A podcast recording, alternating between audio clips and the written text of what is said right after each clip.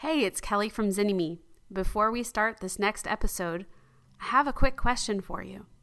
How do you feel about being subpoenaed in your private practice?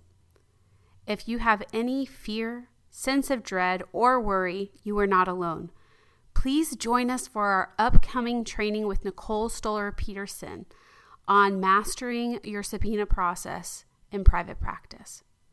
It's going to be an amazing training to help build your confidence, to help you serve your clients better, and to take out the guesswork when it comes to being subpoenaed in your private practice. All you need to do is go to zynnyme.com and check out the training there. You will also get a recording if you sign up. We can't wait to see you there.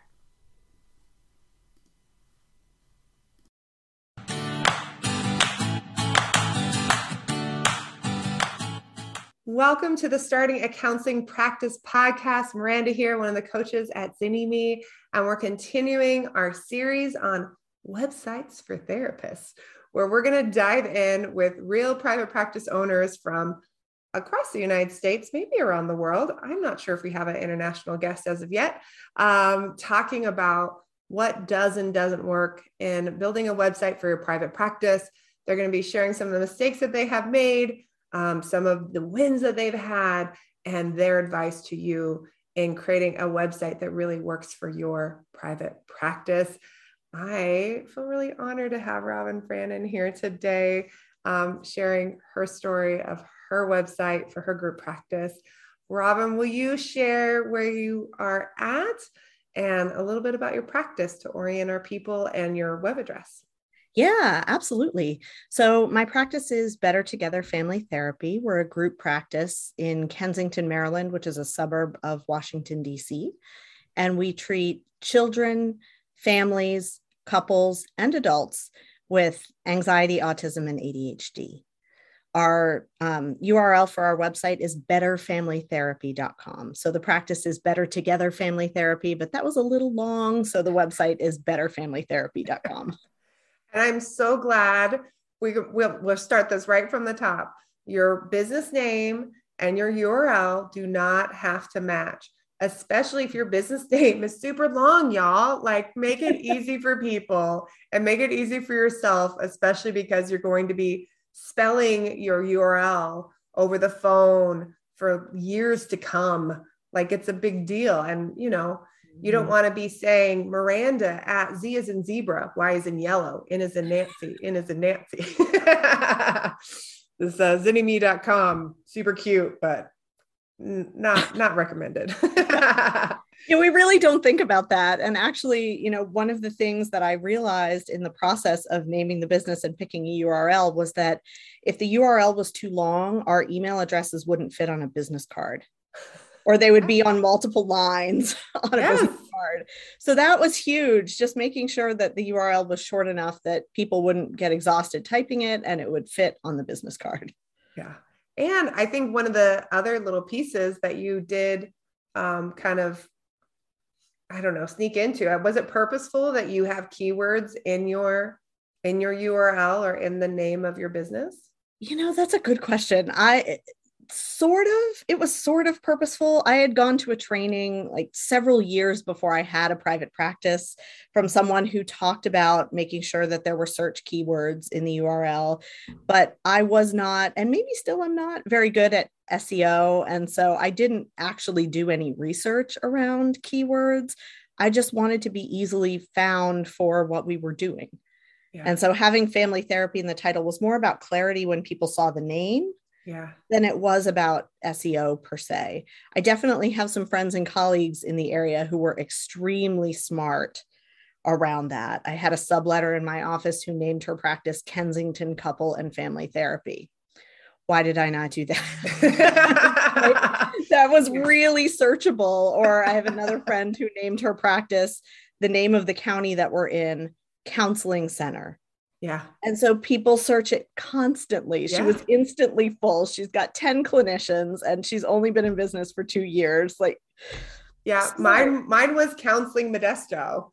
Like yeah. it was like, here's the, here's the thing. It was counselingmodesto.com. The name of my business yeah. counseling Modesto. but it really was my name all over it, but it was to connect in with that. And I think this mm-hmm. is just as a little side note before we dive deeper into the into websites because a part of websites is them being findable mm-hmm. and we think of seo or search engine optimization as this like magical weird thing that like techie people do instead of thinking about search engine optimization as being something that's related to is what i'm doing really clear to people that would be searching for it right is it really mm-hmm. clear? Is it clear to Google so that Google can be clear to the people searching so that when they type this in that they're happy that they got your website? Like it's really about clarity more than it is about some magical technical um uh, uh what do you call it? Technical magical like I can't think of the like word. formula or algorithm. Yes, yes, it doesn't have to be that complex. But I think also as as therapists, and a lot of us are really creative, we love the idea of like, oh, I want there to be meaning behind the name of my business. I want to create this brand, this like magical thing that no one else has heard of. And that, like, when they just hear the name, they're like transformed into the experience of it. Um, and then we realized people are just like, what does the name mean? I just don't understand.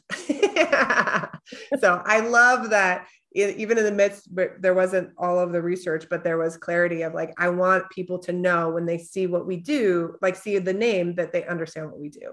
I love that. So when did you start your private practice? Ooh, what year? Um, I started in January of 2015, um, but intentionally very, very part time.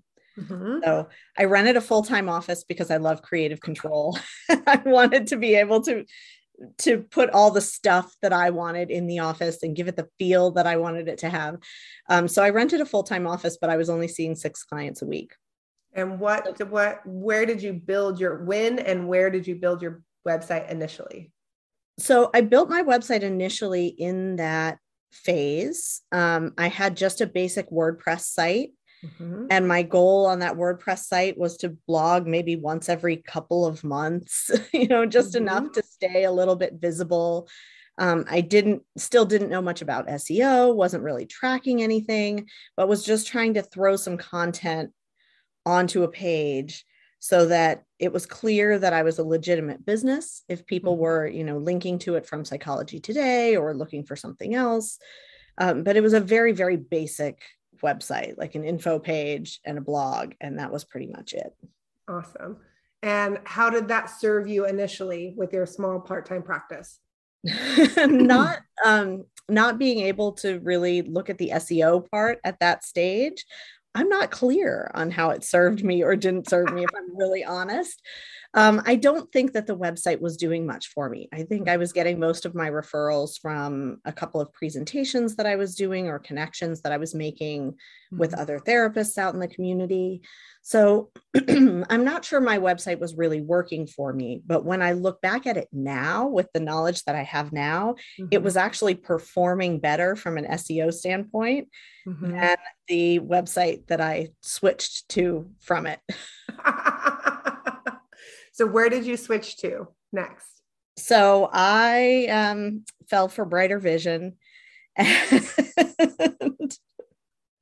jumped on that bandwagon. I had a colleague that had had a really good experience, um, mm. um, and referrals were rolling in for her. And she was just starting a small group practice. I was still just me, but was looking to expand to full time. And so um, I signed on with Brighter Vision and had them redesign my site. And I'm, you know me, so you know I'm pretty opinionated about how I want things to be. Yeah. I really want them to be my way and reflect me, right? I mm-hmm. like the full time office space. I want it to look like I want it to look. Yeah. And so I gave Brighter Vision a lot of guidance. Um, and they mainly used the content I already had on my mm-hmm. WordPress site. Um, and I just wasn't in love with the site ever. Mm. Um, I got fewer calls based on that website than I did based on what I had had before. And I was constantly having to battle with them um, around customer service pieces because Mm. I would send them my newsletter for them to post on the website and they would post it with a typo in the URL so it didn't work or they would they would do all kinds of things that I then had to clean up after later or they would post my my um, newsletters as like May 2020, July 2020, June 2020 like what just basic mistakes like that that made it look like I wasn't on top of things. And I Mhm. didn't appreciate that. And I didn't feel like I was really getting what I was paying for. Um, and so then ultimately, I just kind of took a deep breath and said, okay, we're going to scrap this plan. Mhm. Let's pause And- for a second. yeah. Let's pause for a second. Because I think this is a this is a common common issue, right? In terms of outsourcing our websites to other people. Um, that there is a lot of variability in terms of customer service and in terms of response based on where you're located, based on when you signed up, right? So, Brighter Vision um, initially was this very small organization. They really dove in, they would do keyword analysis. They really did a lot in terms of the SEO. There were people like we've interviewed them on this podcast, you know, years ago.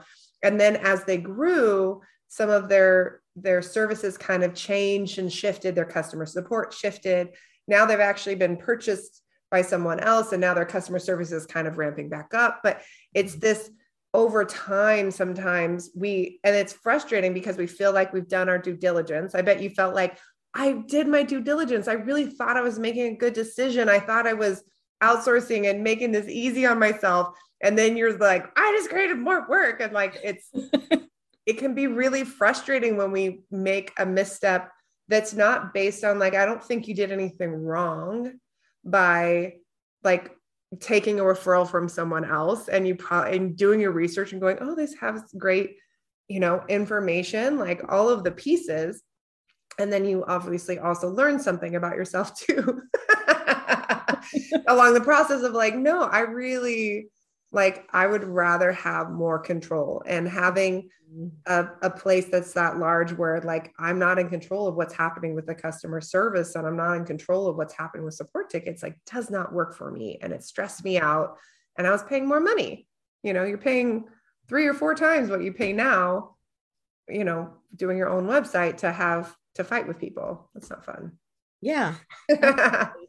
okay, so what year was that that you decided to move away from Brighter Vision? Ooh, um, I think that was spring of 2019 that I made that switch. Um, and so started designing the next version of the website. Um, signed on with a designer who I really liked and who really listened Mm, to what I wanted, right? And created some graphics that that felt like me and and all of that sort of thing. Um, and so it felt like a conversation and a collaboration. And I just was learning the technical side of it as we went, right? She was kind of mentoring me in pieces of what she was doing. And so that felt really, really good. And so we Mhm. started that in spring of 2019 and launched the new site in August of 2019. Okay. And is that one was that one on WordPress still or did you move to another platform? It moved to Squarespace. The Okay. designer worked on Squarespace. You guys are big fans of Squarespace. We are. So, it's true. I also did have a colleague who had been hacked on WordPress. And so ultimately, I made the leap over to Squarespace. And just for for those of you who are listening, there are a couple of things that I, I will just throw out there and like a little plug for for Squarespace or a plug against WordPress. Uh, one being there there are a lot of like updates and security that need to be taken care of. That's one of the things I do like about Brighter Vision is that they they do work on making sure that your website is secure and taken care of. And if your website gets hacked, they have to deal with it. You don't have to deal with it. That's a lovely thing, right? At the same time, um, there's like a whole nother process you have to go through to just even see how many people are viewing your site or to see what's happening with your search keywords and all of these other things that you often have to pay another fee um, to Brighter Vision um, in order to just see what's happening with your website and whether it's working. And in Squarespace, like they just don't get hacked. I mean, unless you give someone your password, don't do that. Um, as long as you don't give someone your password, they just they just don't get hacked in the same way that WordPress does. Um, and then you can see all of your data and you can see what people are searching for and where they're spending their time on your website. Like from the very beginning, you have full access and and real control and knowledge to inform your decisions. Yeah, absolutely. So, what are the things that you, and when you transitioned over to Squarespace, what things did you notice for you as a business owner in that new version of the website? Um, at first, there was definitely a learning curve. Mm. I I did find blogging a little bit easier in WordPress. I could move things around on the page more easily. I will say that's changed in Squarespace in the time that I've been with Squarespace. Mm-hmm. So the way that things are formatted, you can now drag and drop things in a Squarespace blog. You couldn't do that before. Mm-hmm. So there are definitely are are features that have made that better or easier now. But it it was just a learning curve, just understanding how this system is put together and all these other pieces that I didn't really have. You know, there are tabs that I didn't have in WordPress. I don't know that I could have added a contributor in WordPress or mm-hmm. um, looked at SEO. It's interesting. I can look at my SEO through Squarespace, but I can also look at it through Google Analytics. It's not always the same. Yeah, that's a true statement. There's some weird stuff in terms of data. That's a true yeah. statement it gives me two places to look. If I can't quite find what I'm looking for in Google Analytics, I might be able to find it in Squarespace Analytics or vice versa. Yeah. That is one of the things too is that Google Analytics is its own kind of beast in terms of getting that mm-hmm. all set up in a way that's really impactful um, and looking at that.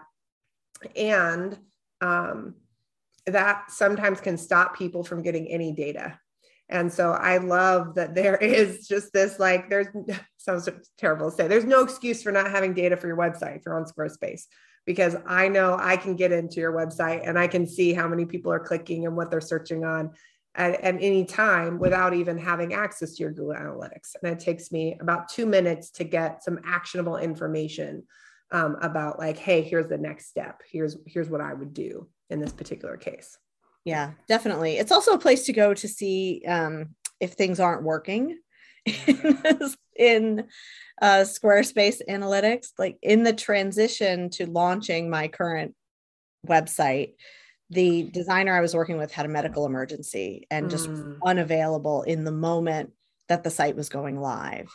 And so any little quirks that happened i had to figure it out and my hand holder was gone. And so um, that was a real challenge. That was a scary moment, but it certainly means I have a deeper understanding of my website now. And one of the things that happened in that transition was that Google Analytics stopped working. The code wasn't where it needed to be on the page. Mm-hmm. But I could see that because I could see Google Analytics and I could see Squarespace Analytics, and things weren't lining up. So yeah. being able to see both of those really helped me troubleshoot and figure out that something was wrong. Yeah. How now you talked about when initially you, you built your website for your individual practice. Um, at the certain point you transitioned to a group practice. How has your website impacted your group practice? Ooh, um, I think the website has been a really nice place to feature the clinicians in the group practice so that you know when people are calling of course they want to work with me. Because still more than anything else what's getting searched is my name. Mm-hmm. people are looking for me and they're finding my practice. And so you know people call and they want to work with me. But when i have a really nice feature on the website from each of my clinicians and I can say, you know, here's her bio and here's a blog that she wrote and here's a little video interview that I did with her. I don't have those up right now because I just hired new people, so I need to update that in the moment. But um, when I can point to all those things, it helps people buy in yeah. to the competence of the other clinician that they haven't spoken to on the phone. Yeah. And I think that'll be even more important when I take the next step and hire an intake coordinator and it's not me yeah. on the phone. So I'm not saying, you know, this person is great at this and great at that. That intake mm-hmm. coordinator is not going to have that depth of knowledge, at least not right away. Um, well, but, and, or that intake coordinator is going to be watching those videos too. Right. and watching those blogs and maybe even having a, a meet and greet with, with each of the therapists. Oh yeah, definitely. They can do that as well. What I like about intake coordinators too, in terms of website referrals, is the, the person's definitely not going to feel connected to, oh, I want to work with this intake coordinator because that's not what they do. Right. So it actually, it actually almost gives them like a cool third party thing to be able to say, like, oh, based on what you're saying, like, I think you'd really like this person. They're great. They're like this, and go watch this video um, if and again if they're really good as an intake coordinator they'll be able to like have that kind of like friend energy of like i got you. I, i'm giving you the inside scoop. Yeah absolutely. Okay so let's talk a little bit about um, you have had some ups and downs with your group practice mm-hmm. right? Super ups super downs. How yeah. has your website um, grown, shifted, changed, and supported those ups and downs through your group practice? Ooh. Um, you know, I think each time I write a bio for a new clinician, I get a little better at it. So mm-hmm. my website content is getting better and better. I'm getting more and more consistent in my keywords and things like that as I do those things over and over again. So that's part of it. The ups and downs have sort of driven growth in the website. Yeah. In that way they've also sort of helped me keep a public image while things were a little bit rocky behind the scenes. You know, I didn't take down the content from my previous team until my new team was on board. Mm-hmm. And so, you know, just being able to kind of give that appearance of, yeah, we're here, we're just full, mm-hmm. instead of, uh, yeah, there's nobody here anymore. rebuild from scratch. Um, so, you know, I don't think that happens to many people. And I think it was just a coincidence that it happened to me.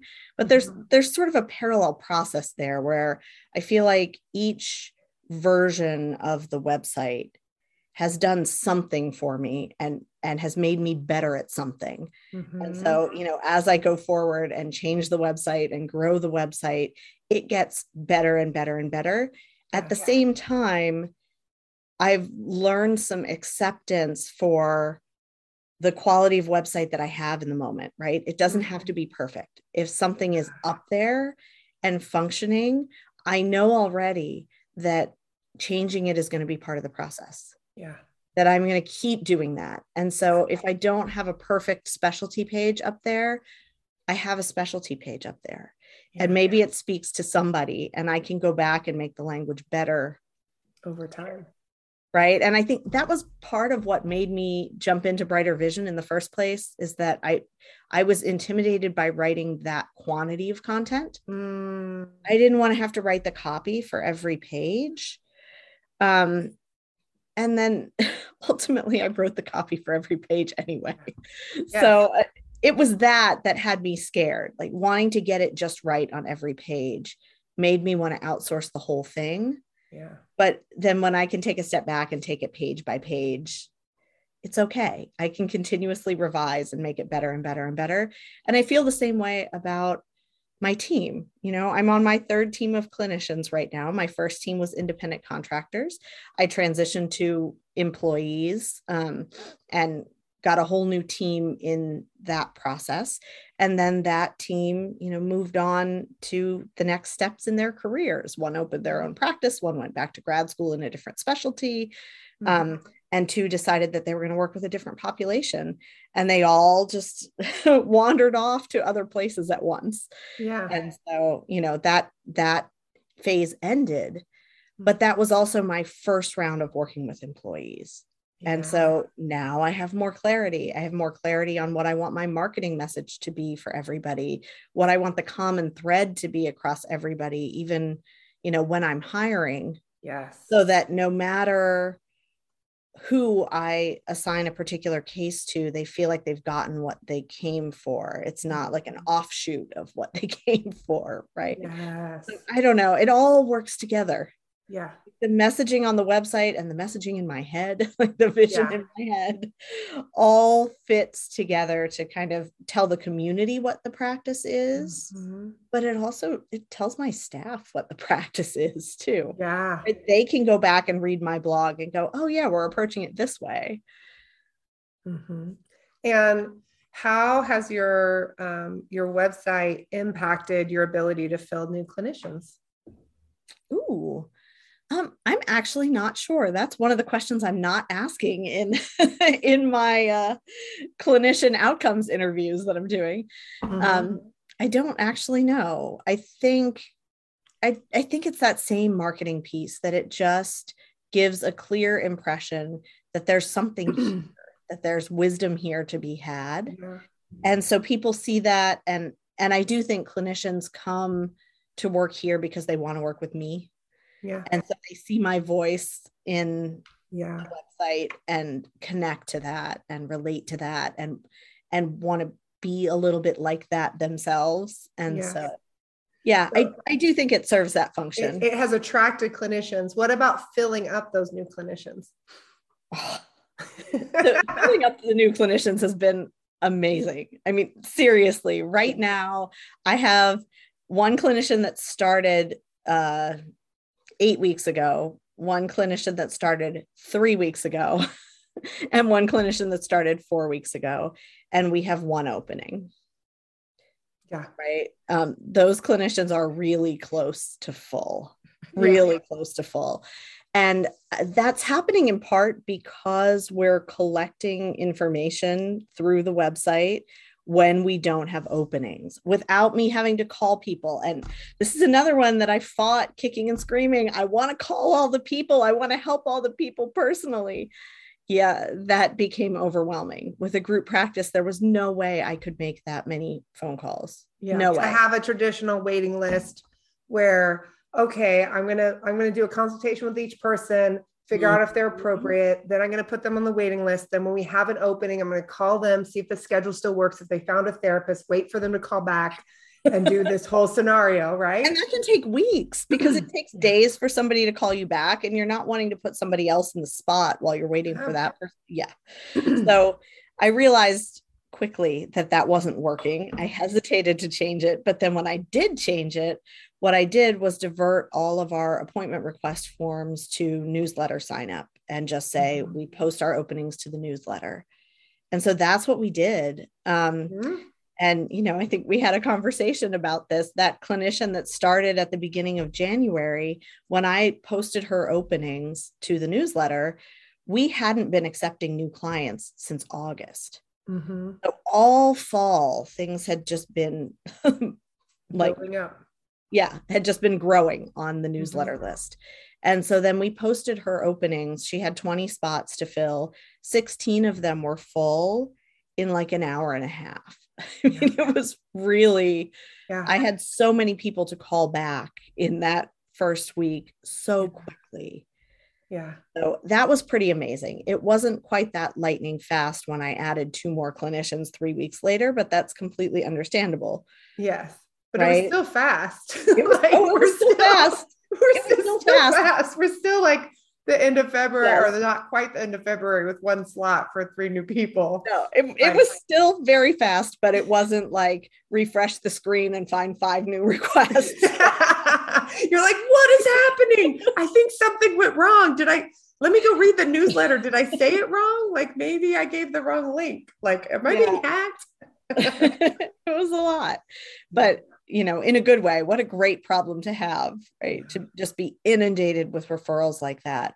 And I think the website actually plays a really huge role, not just in pointing people toward the newsletter sign up, but Mhm. also the SEO in the website really started to function probably about five months after the website went live. And that was what the designer had told me to expect as well. Like you Mhm. launch a new website, it takes a little time for Google to figure out that it really is doing what it says it's doing and all of Mhm. that. And so, probably about five months after the website launched, I really started getting calls from people who were saying, We found you on Google. Yeah. And I wasn't getting that before. I was getting, We Googled you because someone told us about you, yeah. but not we found you on Google. yeah. And definitely, I think now at least half, maybe two thirds of our referrals are we found you on Google. Yeah. And I think this is the piece. I think sometimes, often, when we think about outsourcing to a web designer, we think they're going to write the content, they're going to make it findable on, on Google, right? And they're going to make it look pretty. And some ther- some designers only do one of those things. Some of them just give you a functioning, maybe not. Okay, we're going to say a fourth one and a functioning website. Some designers literally only give you a functioning website that's not pretty. Some give you a functioning website that's pretty. Some give you a pretty website that's not particularly functional. some give you, um, some will help write content for you. Sometimes that's really good content that's really impactful, and sometimes it's not. Um, sometimes it's content that is going to um, not help you be findable and not convert clients. Like the amount of times we've had business schoolers who said, Hey, you know, I just, I got really overwhelmed with like writing the content. So I went ahead and I hired a copywriter. You know, I paid them 500, a thousand dollars. Will you look over this copy they wrote? And we're just like, Oh, my heart is hurting right now for the Mhm. copy that they got back of like, oh, this is not. I'm like, what do you think about the copy? Well, I don't know. I mean, they said it's the right kind of copy. I'm like, would you go to this therapist? No. Well, there you go. You know, so so that part, and then of course the SEO. Um, I've seen so many websites that were built and just basic stuff that should be a part of building the website of just putting information or even copying the SEO from the previous website to the new one that just didn't get done. Like just copy the meta tags or copy this the, the descriptions and they just didn't Right. do it and you're just like scratching your head going like why? So I think this is the piece and it's something I wanted to and I'm so glad that you agreed to come on and share your your website story um, because I think understanding and hearing those stories helps us to have a better ear um, for like listening um, and also to ask better questions about like what does this really include? It's not because our v- vision of build a website is i'm going to have a website on the first page of google it's going to be beautiful and everyone's going to love it and i'm never going to have to touch it again. And that's not accurate. Yeah robin No, I mean, we're therapists. We're about change. How are we not going to touch something again? right That's not going to happen. I love that breakdown of like the four or five things that a web designer can give you and thinking about, you know, which of those I got and and didn't get, right? And of course, the timing of my situation was different just because of what happened with the designer in the moment. And so I think I probably would have gotten pretty close to all of that if if not for that crisis yes end. But I think, you know, I got a really pretty website and I probably got 80% of each of the other things too. Yeah. Like most of the SEO was in place, enough of it that the website was showing up reliably five months yes without me having fully understood how to make that happen. And, Right. and did you did you ask that when you were hiring the designer? Did you talk about SEO and findability? Definitely. So you knew after your brighter vision experience that you need to advocate for yourself, right? And I again, definitely knew that. brighter vision, you thought you were going to get all five of those, right? And at the Yeah. time, Yeah, I it. definitely, uh, I definitely didn't. Brighter Vision would say I got all five of them.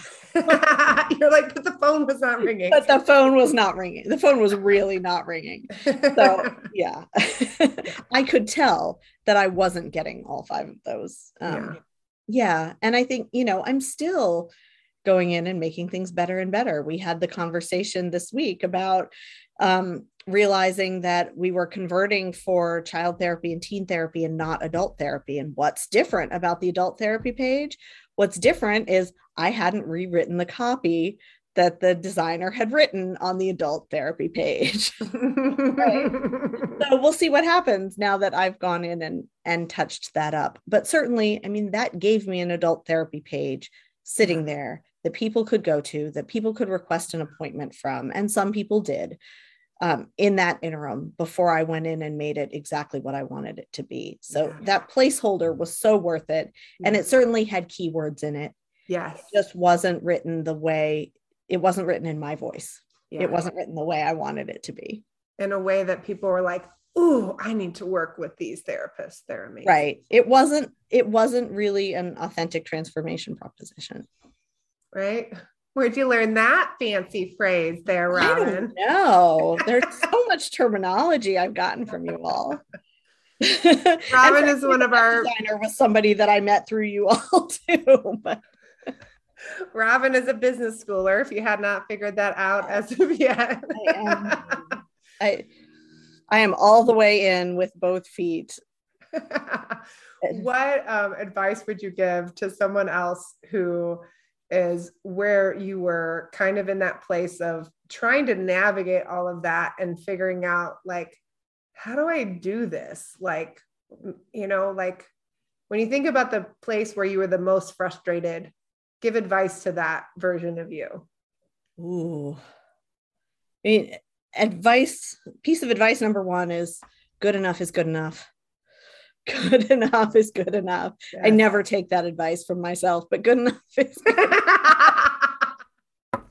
it just it is having something up there, having something functioning is better than nothing. Throwing some keywords at the wall to see if they stick is better than not using keywords at all. Yeah. Right? Um so definitely good enough is good enough. Um and i think i would say try something and track it try something and track it try something and track it because yeah i know that one comes from you, data data. Data. I love data. But um you know if you go to 10 trainings on seo you're going to have no idea what to do Mhm. and I'm totally guilty of that. I go to all these trainings and I hear all these pieces. And so then I want to incorporate everything. And it would, you know, take an SEO retreat for a week to incorporate all of that into the website. It would. Yeah. I don't have time for that. yeah So go to a training, learn something, just yeah one thing, and do that one thing and see if it changes anything yeah right? Does the phone ring more? Do your Squarespace analytics or your Google analytics look different than they did before? But you know, try something and track it. And then try something else and track it. yeah you can add things over time it's something we love to to teach people of like let's set a good foundation for your website but when you're blogging like we give you like the first like six blogs in an outline format where there's some SEO baked in. We're like, just fill out this little like questionnaire basically, and we'll just build a blog for you. And you don't have to think about the keywords at the same same level. And then over time, you can get fancier with it, have better images, have better categorization or tags or other things if you really need to do that. But most therapists, you don't have to be an SEO expert by any means to get to the first page of Google and be more than full with a wait list. Like you don't need it. You just need enough to get to that next level. And as you grow, if you decide to expand into a group practice like Robin, um, then you'll have, you can create a little bit more time and space to kind of dive in a little deeper, tweak things on your website, figure out the flow of what really works and what's sustainable. Yeah, definitely. And you may not even need to be on the first page of Google. I mean, that's the ultimate goal, but I'm mm. not on the first page of Google for anything except for my own name. My own name. I'm on the first page of Google. I'm not on the first page of Google for anything. yeah. But Google has gotten so much smarter and is doing such a good job of tracking where people are searching from yeah. that I'm showing up for people that are in the local area, even mm. though I'm not on the first page of Google in general. Yeah. Right. So I they need a tool that you can go in and see if I was searching standing in this exact spot, what would I get? And I wasn't me because when I search, of course, I automatically get my website because I've visited it so many times. Yeah. Right. Sometimes you can do it in an incognito window, but I've even found over time, I'm like, I feel like Google knows it's me still, like somehow, like, Yep. man. It definitely knows I've interacted with that site a lot somehow. Uh, It knows my device or it knows whatever somehow. now when I search, if it's a part of like my search thing, it actually shows up my search ranking and says, "Hey, your search has your search ranking has improved. You're now at this point. You've gotten this many Ooh. clicks right there inside of my Google search." I know. I do that. That's pretty cool. I think I don't know if it's because I use Chrome and that's connected in with my Google Analytics account um, through that email address. I'm not really sure when, where, how it started, but yeah, I, there's a particular phrase that I'm working on right now um, for the for the SEO purposes, and I can see that yeah. it's like the numbers. It's it's funny, and it actually has like green arrows, like if it's better, or red if it's worse. So for um, for SEO, if you, like the number of where you rank, it gets when it gets smaller, that's better. So one to ten is on the first page of Google, eleven to you know 19 or 20, whatever is on the second page of Google. And so as the so it'll say like oh this number went down but it's green because down is good. Right. Right? These weird things that like make our brain like up is good right it's like no down is good what right. what are you talking about google but they're trying to make it easy on me um, and that's the level you can look at if everything else is also running smoothly yeah. right but if you start trying to figure out how to read that while you're also no. still reading your basic copy like it's too much no. I would do it's too much. Don't do no. that. No, don't do that. And I think too, like the other piece too, like sometimes we're so focused on SEO, but we don't have clarity on who we want to work with. Our marketing message just says, you know, has like three rocks and is like, hi, I do every type of therapy for every type of problem. And it's there's nothing really engaging and there's no picture of us. It's not going to do a lot for us. So create a solid space for people. You know, I like to think of it like even like you're in the in the olden days, right? When someone's starting a practice, the first thing they often did was start designing their office space. What kind of couch? What kind of art do I want on the wall? Like that was kind of like, what do I want that to look like visually? Um, and then kind of over time that that would shift. And now it's like, oh, what do I want this website to look like visually how do i want this to like really welcome people in and create this space because that's really the first space where someone's going to interact with you. It's not your office it is your website. That's really interesting that you say that because that was one of the things that i said to the web designers i want my website to feel like you're in my office yeah. right? So like if you look at the color scheme on my website and you look at where i am it's the same yeah. Right. And and i wanted that. I wanted that synergy of like you know let's let's mm-hmm. make it fun so that it feels like you're in this playful space that we have mm-hmm. so that when you're looking at the website you know what you're getting. Yeah. Like if that resonates with you then you're going to be really excited to walk in here and work in here. So i yeah. I so much, so much it. I love it can I give you one more little piece of advice for yes. people like just launching their website? This yes. is something that I said to myself all the time, and it may not be the the um, I don't know the the cleanest way to say this, but I kept reminding myself when I was building the website for the first time and the SEO was terrible and all of that, that I could put things up and nobody was going to see it. because when you're in that stage of starting from scratch and everything's a mess, no one is finding your website. So it's up there. We tell this to people in business school all the time. We're like, until you get no. it working, nobody's going to see it. So write that blog. Nobody's going to see it. Just, just publish it for right now. It's going to take a couple months for Google to get get you into the into the mix. Like, yeah. let's just get it out there and progress not perfection. Let's just do that one page website and then we'll add another page and we'll add another page over time because over you know 2015 to now 2020 right? The seven years of iterations and shifts just like your office and your play therapy toys have gone through things and you've added and subtracted and all those kinds of things. There's a lot that happens um, over the life of your business. So Robin, thank you for coming in and sharing all of the nitty gritty and the ups and downs of websites for therapists. I am so delighted. If you know someone who needs some help in Kensington, Maryland, did I do that right? Yep.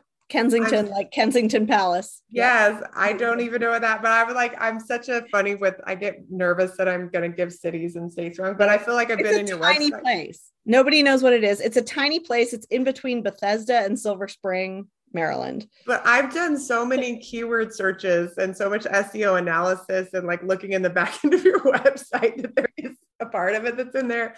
One of the fun things we get to do with our, our clients and business schoolers, um, digging into that. Thank you for sharing that. Um, if you are here and listening, I'm wondering whether you can create a practice and a website that really fits for your solo group practice.